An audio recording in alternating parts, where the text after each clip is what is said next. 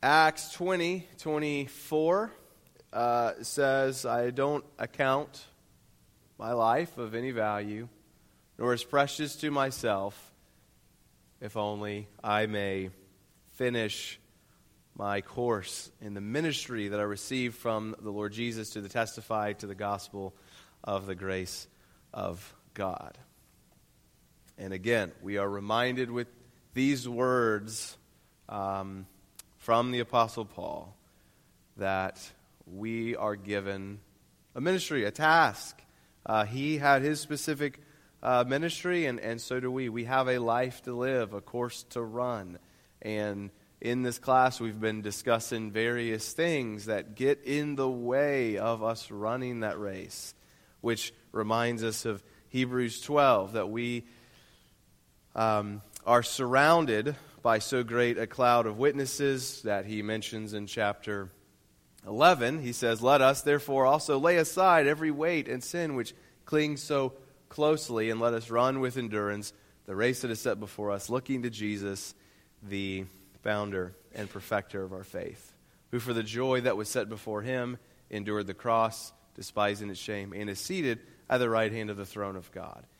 And so we, reor- we orient our hearts and our minds to the work before us with these two governing texts, and then we remind ourselves once more that when this class, beating burnout, that what our, we're striving to do, right, is to prevent against the failure to fulfill our God given obligations.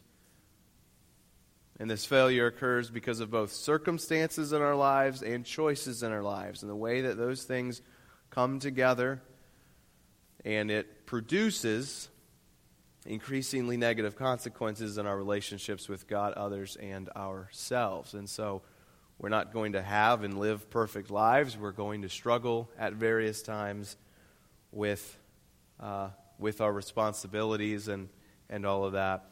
Um, but what we don't want is to, to, to crash and, and burn, as so many in our day seem to be doing. In the last few weeks, we've said one big uh, bad guy in, in the midst of all that is, is our, our screens, our, our phones, and all of the time that we, we spend there. And and that it's not inherently wrong to have a smartphone or a TV or anything like that, obviously, but we need to be careful that we aren't um, distracted away from all of the most important things. And so, um, and really, I could have talked about that forever, um, but I tried limiting myself to about a, a month of discussion on that. And so, what we're going to do now, or transitioning in uh, November and in December as we finish this class out in the next couple of months to talk about um, a, forming, formulating a positive theology of the body and the soul uh, so that we can uh, run, run our race well because those are, that's, our, that's how we are created as, as man. We are both body and soul, though that's something that we tend to forget quite a lot in, uh, in a very Gnostic world that seeks to disparage uh, the body in some way. And for anyone who has been sick in the last little bit, we are uh, especially reminded of the connection between body and soul. Uh, when your body is worn down, it, uh, it can have a fairly profound effect on on your, your heart uh, as well. And so um, I guess we'll take that as a, uh, a kind reminder. Difficult, but, but good reminder from the Lord. So, returning now sort of to the a generalized outline, if you remember that book that I mentioned that we began with, uh, Reset by David Murray, and the, the other book, uh, Refresh, that he and his wife wrote. Um, those books will sort of will serve as a general outline for what we're going to going to do here. And so, the first November, we're going to spend four weeks uh, offering a positive theology of, of the body. And then we will do the same with, with the soul in December. Um, broadly speaking, we must ha- learn to care for ourselves as we exist as body and soul. Now, we could launch into a very long and interesting track of thinking about the importance of holding these, these two realities together in a more philosophical way. But I want to refrain from taking too much time on this. We've, we've spent some time discussing it earlier in the class, so I just want to do a little bit of a reminder here, catch us up to speed, and then we'll be off and running. The point is that I believe one of the fundamental causes of the contemporary explosion of burnouts that we uh, that we're seeing in Western society in particular has to do with our rejection of the body. As I said, we've already addressed this, so we'll just revisit this briefly. The secular world, holding on to what's called, though many of them might not know it's called this, but personhood theory, um, which, as a, again, I, I already quoted Nancy Pearcey earlier in her book, Love Thy Body. She, she writes, According to personhood theory, when talking about the human being as a biological organism, we are in the realm of science, where life has been reduced to a mere mechanism with no intrinsic purpose or dignity.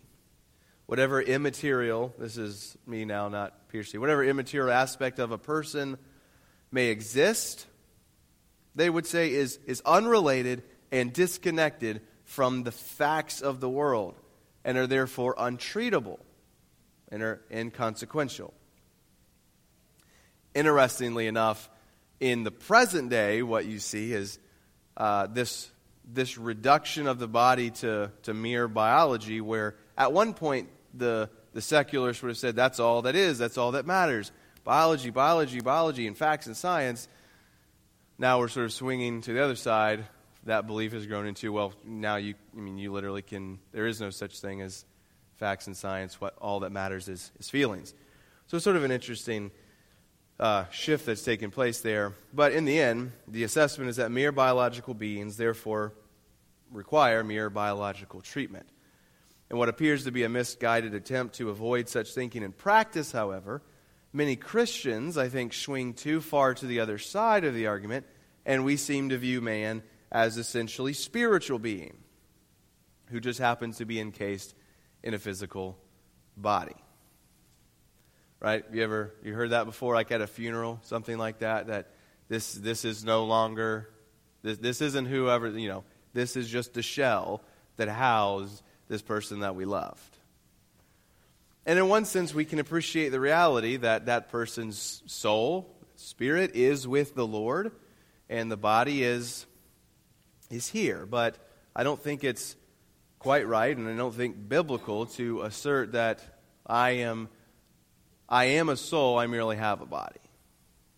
I am a soul, I, I am a body. I am my body. I'm more than my body. But I am my body. Um, and so I, I think the, this belief, though, this, this pendulum swing to the other side, and especially in Christian counseling, leads to neglect of the body. Um, and so both of these approaches, whether it's to deny the body or to deny the soul, uh, fail to deal adequately with the essential nature of mankind. So we're going to spend um, four weeks talking about the body, four weeks talking about the soul and helping us to establish healthy habits regarding both of these that will help us overcome whatever sense of burnout we are presently experiencing, or will serve to, to be a preventative for, for further burn, burnout. So, first up, as we consider theology of the body, is the need to develop a theology of rest or sleep. And rest and sleep aren't exactly the same thing, but they are, they are related. So uh, let's do a show of hands. So, um, who in here gets, gets enough sleep regularly? You would, you're, you're like, I definitely know I'm sleeping enough. Few, few, okay. Hat, what's that? Uh, is that, I mean, is that, is that enough? So, I, you know, I, I, don't, I don't think that. Uh, I mean, I, I mean, I'm, I'm, I'm not a, a scientist or uh, anything like that. I, have not, I'm not a doctor. I've not um, a doctor yet, but even when I am, that won't relate to, to th- this point that I'm about to make. But uh, just because someone says you should get eight hours of sleep, I don't know. Maybe you need nine. Maybe you need ten. I don't. I don't know that. I you know. I think there's a generalized approach that we can take, but you know, are you constantly waking up feeling? Now, some of that might not just be how much, but what's the the quality of your sleep? But you know, Josh puts people to sleep for a living, so if you need help, just, just see it.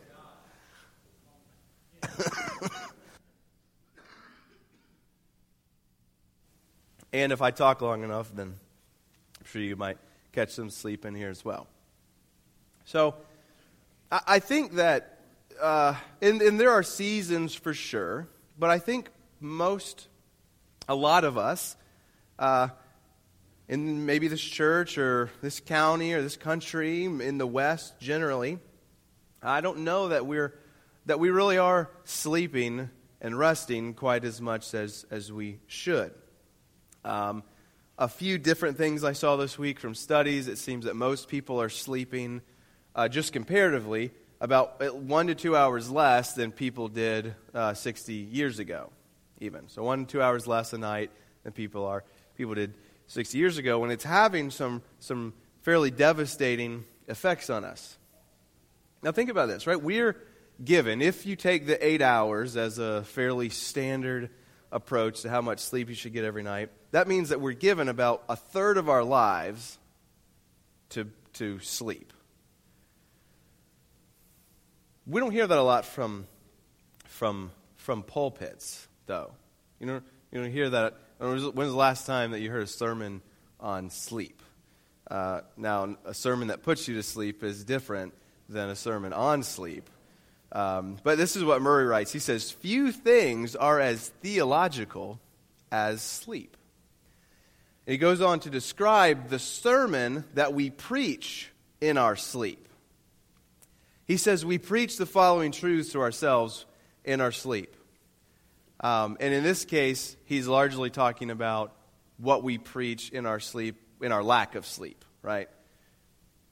I don't trust God with my work my church, or my family. Maybe that's, maybe that's a sermon that you're preaching with your, your sleep, right?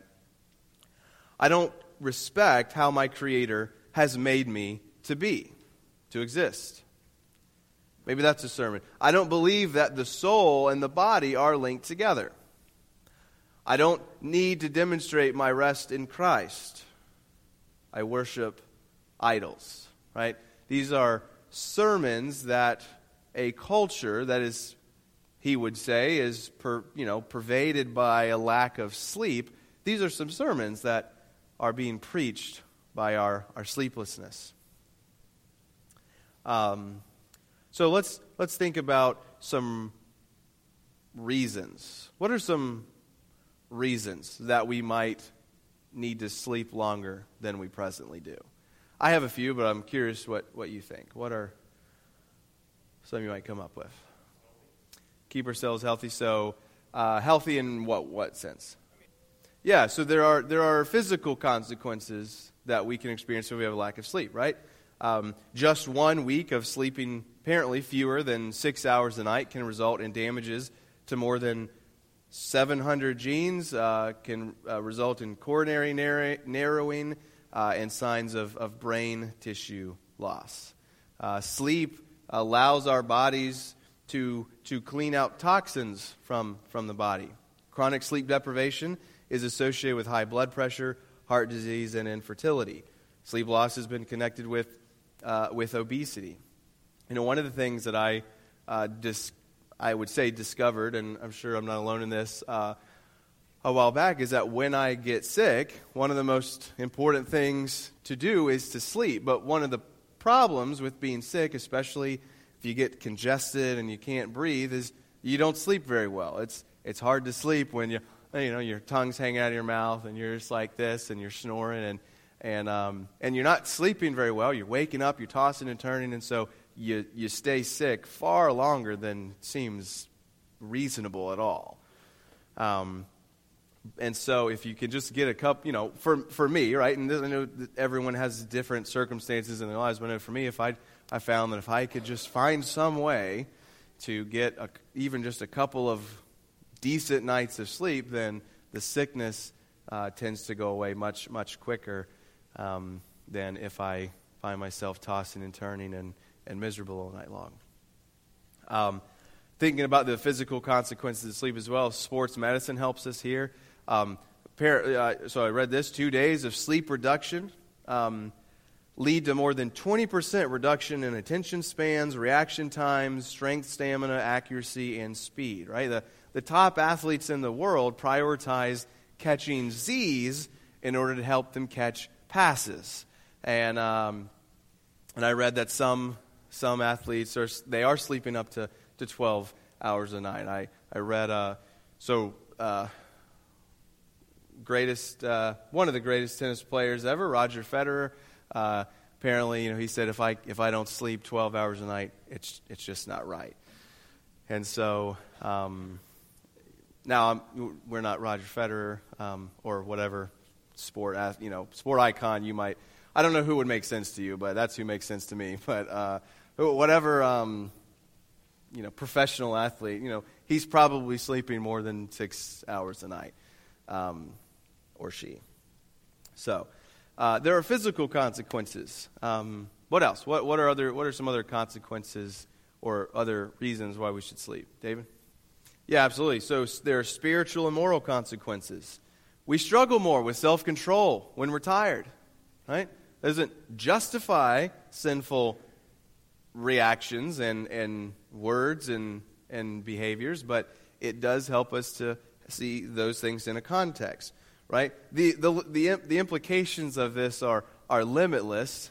Um, but I'll say this you heard it here first. Are you feeling tempted to sin in some way? Go take a nap. You're welcome.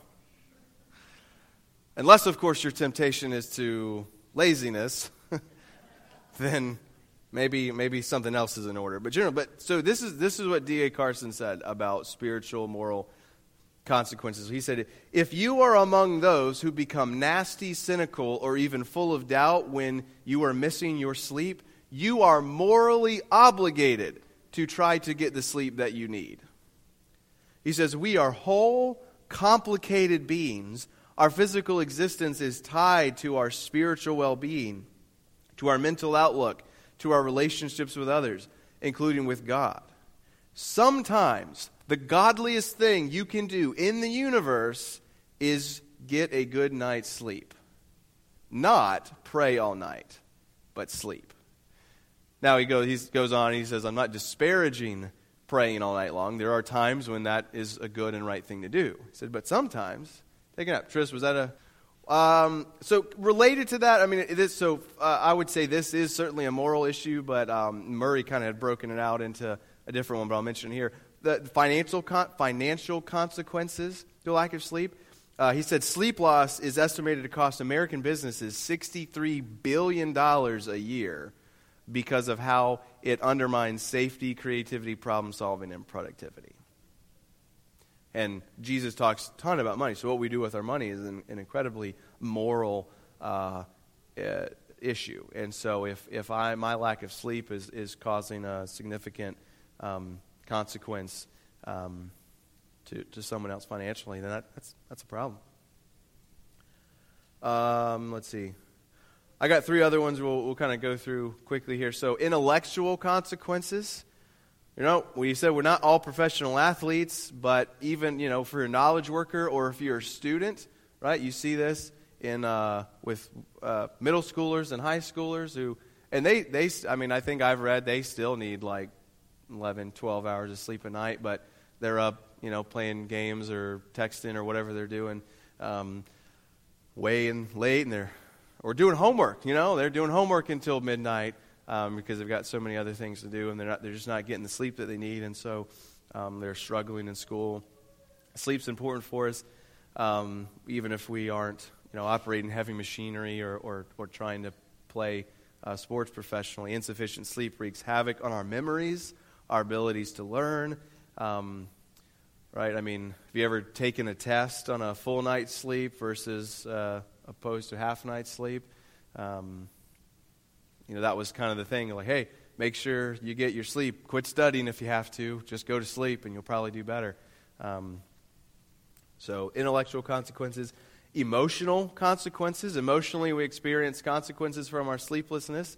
Sleep loss disrupts the brain's flow of um, epinephrine, dopamine, and serotonin, which I guess are chemicals closely associated with mood and, and behavior.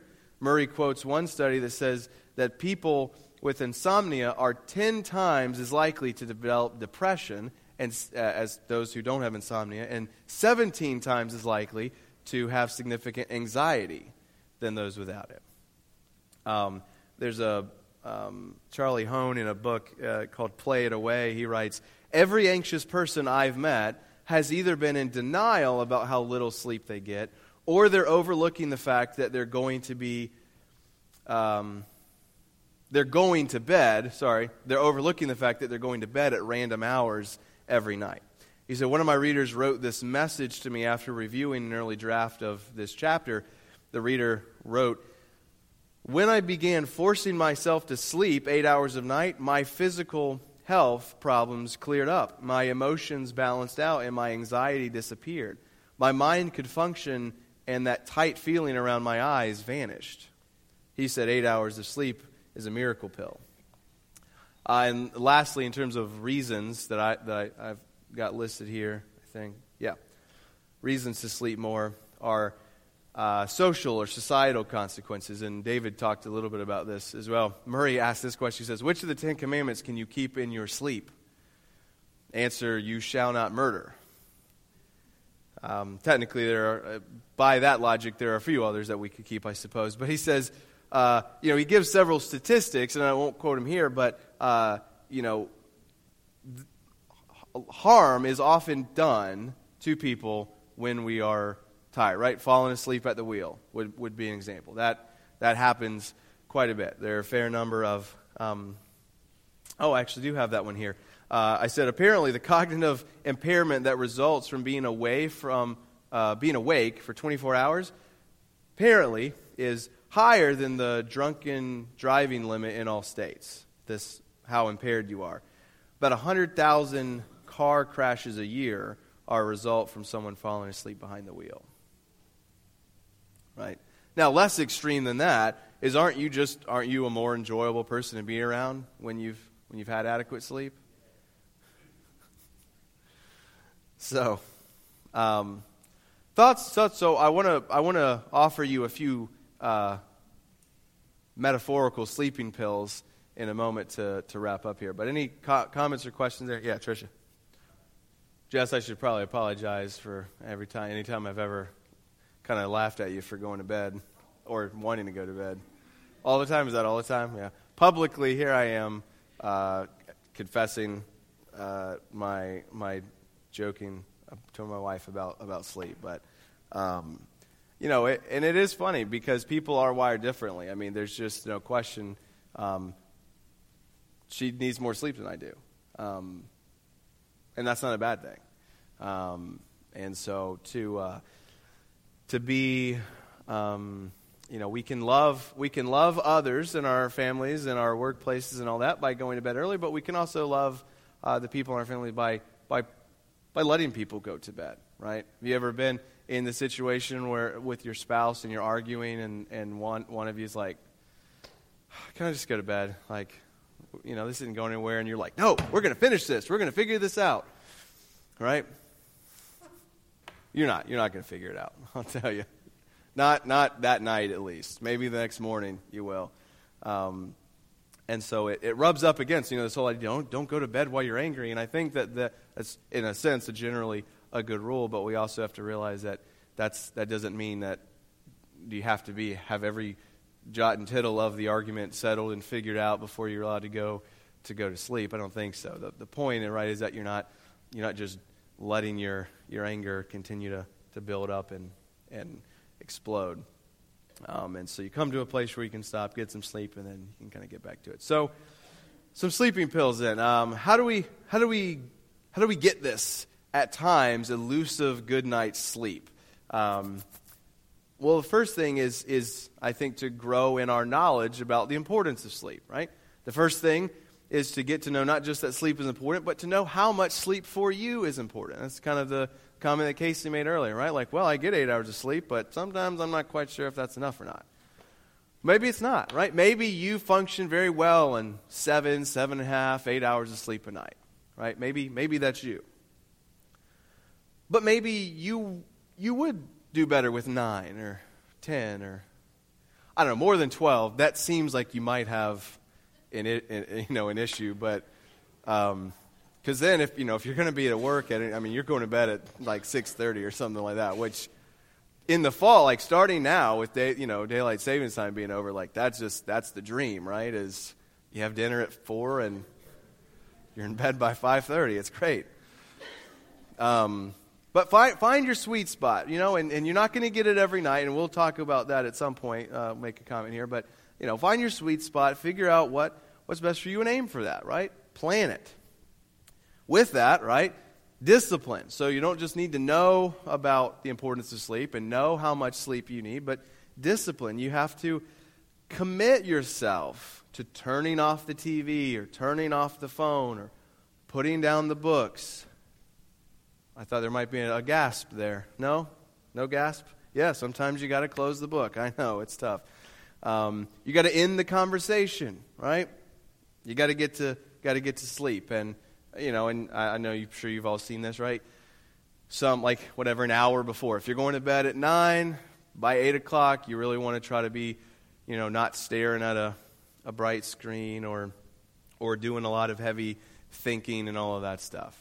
Um, there's a, a, a, routine, right? So you don't just need the discipline to do it, but you need a, ru- a routine, a, a, specific time that you're planning to go to, to bed every night. Um, our bodies are not built, as one author put it, to dart suddenly from one extreme mental and physical activity immediately into another, right? Now, I know some of you are probably thinking about your spouse like it doesn't, you know, he just lays down no matter what's happening before and is instantly asleep. I don't know how he does it. Um, but generally, for most of us, we're not, we're not built to, to shift back and forth so suddenly, right? Rest and activity demand transitions. Um, so, do you have a nightly routine that helps you get your mind and your body ready for bed?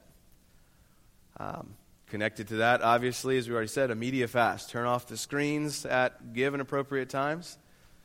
Also, how do you do this? Well, you do it together as a family, right? Unless you live by yourself, um, you're, you're probably going to have to work together as a family. This is kind of the comment I made earlier. You can love the other people well in your home by helping them to get the, you know, at least have the setup in place so that they can get the sleep that they need. Things aren't going to be easy if you live in a home where, not even, not even easy, they might not even be possible if you live in a home with others who are living at odds with the plan, right? If you've, if, if, uh, you know, if your teenager starts, whatever, practicing, you know, uh, go, gets his drum practice going on at, you know, 9.30 at night, like that's, that's probably going to get in the way. So maybe a family conference might be needed to figure out times and all of this and how do we love each other well. Uh, also, related exercise, physical exertion is a big help for for being tired at night. Um, we sit a lot, right? We've talked about this in this class. Very sedentary lifestyles for many of us. We sit a lot at a desk, at a computer. We don't we don't move a lot. Um, and so, if you've sat at a desk a desk all day, that is exhausting. In in I mean, that, there's there's no doubt that that's exhausting, but in a different way. And your body may struggle at night. Your body may be like, man, we haven't done anything all day. We just sat uncomfortably in a chair uh, for, for eight hours today. And then we sat in the car on the way home, and then we sat at the dinner table, and then we sat on the couch. And so I've sat, and now I'm not, I'm not, I don't know if I'm quite, quite ready to go. And so getting, whatever, 20, 30 minutes several days a week might, might be helpful. Contentment, another, another sleeping pill here. Maybe staying up late at night uh, might make you some more money. I'm going to get back after everyone goes to bed and, and crank out some more work. But those are short term gains. Short term gains. And they will fade in the long run as the negative effects of losing sleep will prey upon you. Um, I want to mention a few scripture verses here from the Psalm. Psalm 127 2 says, It is vain that you rise up early and go late to rest, eating the bread of anxious toil, for he gives to his beloved sleep. Wow, God gives to his beloved sleep. I know sometimes I, I go to bed at night thinking, man, what a waste. Like, I got eight hours here that I could be doing stuff, and here I am, lying unconscious, you know, useless to everyone in the world. But like Trisha said, in this moment, maybe I'm useless, but I won't be tomorrow, right? And if I keep not sleeping, then tomorrow, the next day, and the day after, I'm going to become more and more useless when I'm supposed to be awake. In Psalm 3, verse 5, it says, I lay down and slept. I woke again, for the Lord sustained me. Sleeping is an act of faith. I'm going to sleep, and I'm going to wake up in the morning if the Lord wills. Psalm 4, verse 8. In peace I will both lie down and sleep, for you alone, O Lord, make me dwell in safety. Right? Have you thought about that? That sleep as, as an act of faith, that we hold on to Jesus while we sleep because we are uh, making some acknowledgments that, well, I, I don't run the world, right? There are things that are going to continue to go on. The world will continue to spin even though I'm, I'm unconscious. God doesn't need me, and while I sleep, God will, generally, we expect, preserve me. Uh, let's see, wrapping up here. Um, other things, right? Counseling, right? Here's some other. Some how do you how do you take hold of this sleep? Maybe maybe counseling would be helpful for you. I can promise talking to me for an hour every week is surely to put you to sleep. So, um, there are things that, that can be discussed and, and explored that'll, that'll help maybe sleep with counseling. Um, acceptance of special periods. This is another important thing. You're not always, not every week, every night of your life going to be able to get this. And so maybe, maybe there are specific times, a month here, a week here, where you're, you are getting less sleep. Those shouldn't be the norm, but you can embrace them and say, hey, this is a special time period. I got to hunker down, get through something, and then uh, Lord willing, get, get back to sleep. Napping also, all right. You know, if you can't always catch it at, at night, maybe you can nap sometime during the day. Now, if you're napping like two to three hours every single day, again, that's you're probably doing it wrong and need to shift some of that to sleeping at night, um, if you can. But 15, 20, 30 minute nap midday nap, right? Or, or even just conscious relaxation. I read one guy that he just, he took, uh, you know, 20 minutes or so after, after dinner and just, he never, he didn't really fall asleep. He just closed his eyes and didn't think about much, right? And then he went up and finished, finished the evening out, right? Can be helpful. Um, if you can't manage this during the week, then maybe the, the, hunt, the, the holy Sunday nap can, uh, can be a good use. Now, that, maybe that one is a little bit, a little bit longer. Um, but, you know, make use of, of this day and take a sleep. Uh, if you're still running, if you're still exhausted after all of that, maybe, maybe see a sleep doctor. Maybe go to someone who uh, has, you know, made a, a, career out of helping people to, to figure out sleep and all that. Talk to somebody. Um, lastly, then, here, a theology of sleep. Murray offers some thoughts. So, sleep prompts us to think of death, right? Death and sleep are sort of described in similar terms in the Bible. So when we think about sleep, we think about death. It teaches us about our Savior. Jesus slept. Just as significant as Jesus wept is the fact that he slept. If Jesus, in his busy schedule, could sleep, I can too. Sleep also illustrates salvation, right? Jesus says, if you are weary, heavy laden, and you need rest, come to me. Come to me. Also, there's a, there's a picture of lying down and rising up, and there's a picture of death and resurrection. It points us toward heaven, Right? Hebrews 4 tells us that there is a future rest yet for the people of God that we are waiting to enter into. So when we go to sleep every night, we proclaim, that's what I'm waiting on. So, in next two weeks, we'll talk about work and play together. Um, and then uh, we'll go on. So, let me pray now. I know we, uh, we ran out of time. Father, thanks for sleep. I pray that uh, in this meager exploration of it this morning, that you would help us to uh, grow in our appreciation for the fact that you give to your beloved sleep. Lord, we pray for help um, today as we, as we gather for worship, Lord, that you would be pleased to dwell with us and among us, that you would um, hear us as we pray, that you would commune with us, and, uh, and uh, that you would conform uh, us into the image of Christ, that you would knit our hearts together as one body, help us to love one another, to love you, um, and to love our neighbors as ourselves. And it's in Jesus' name I pray. Amen.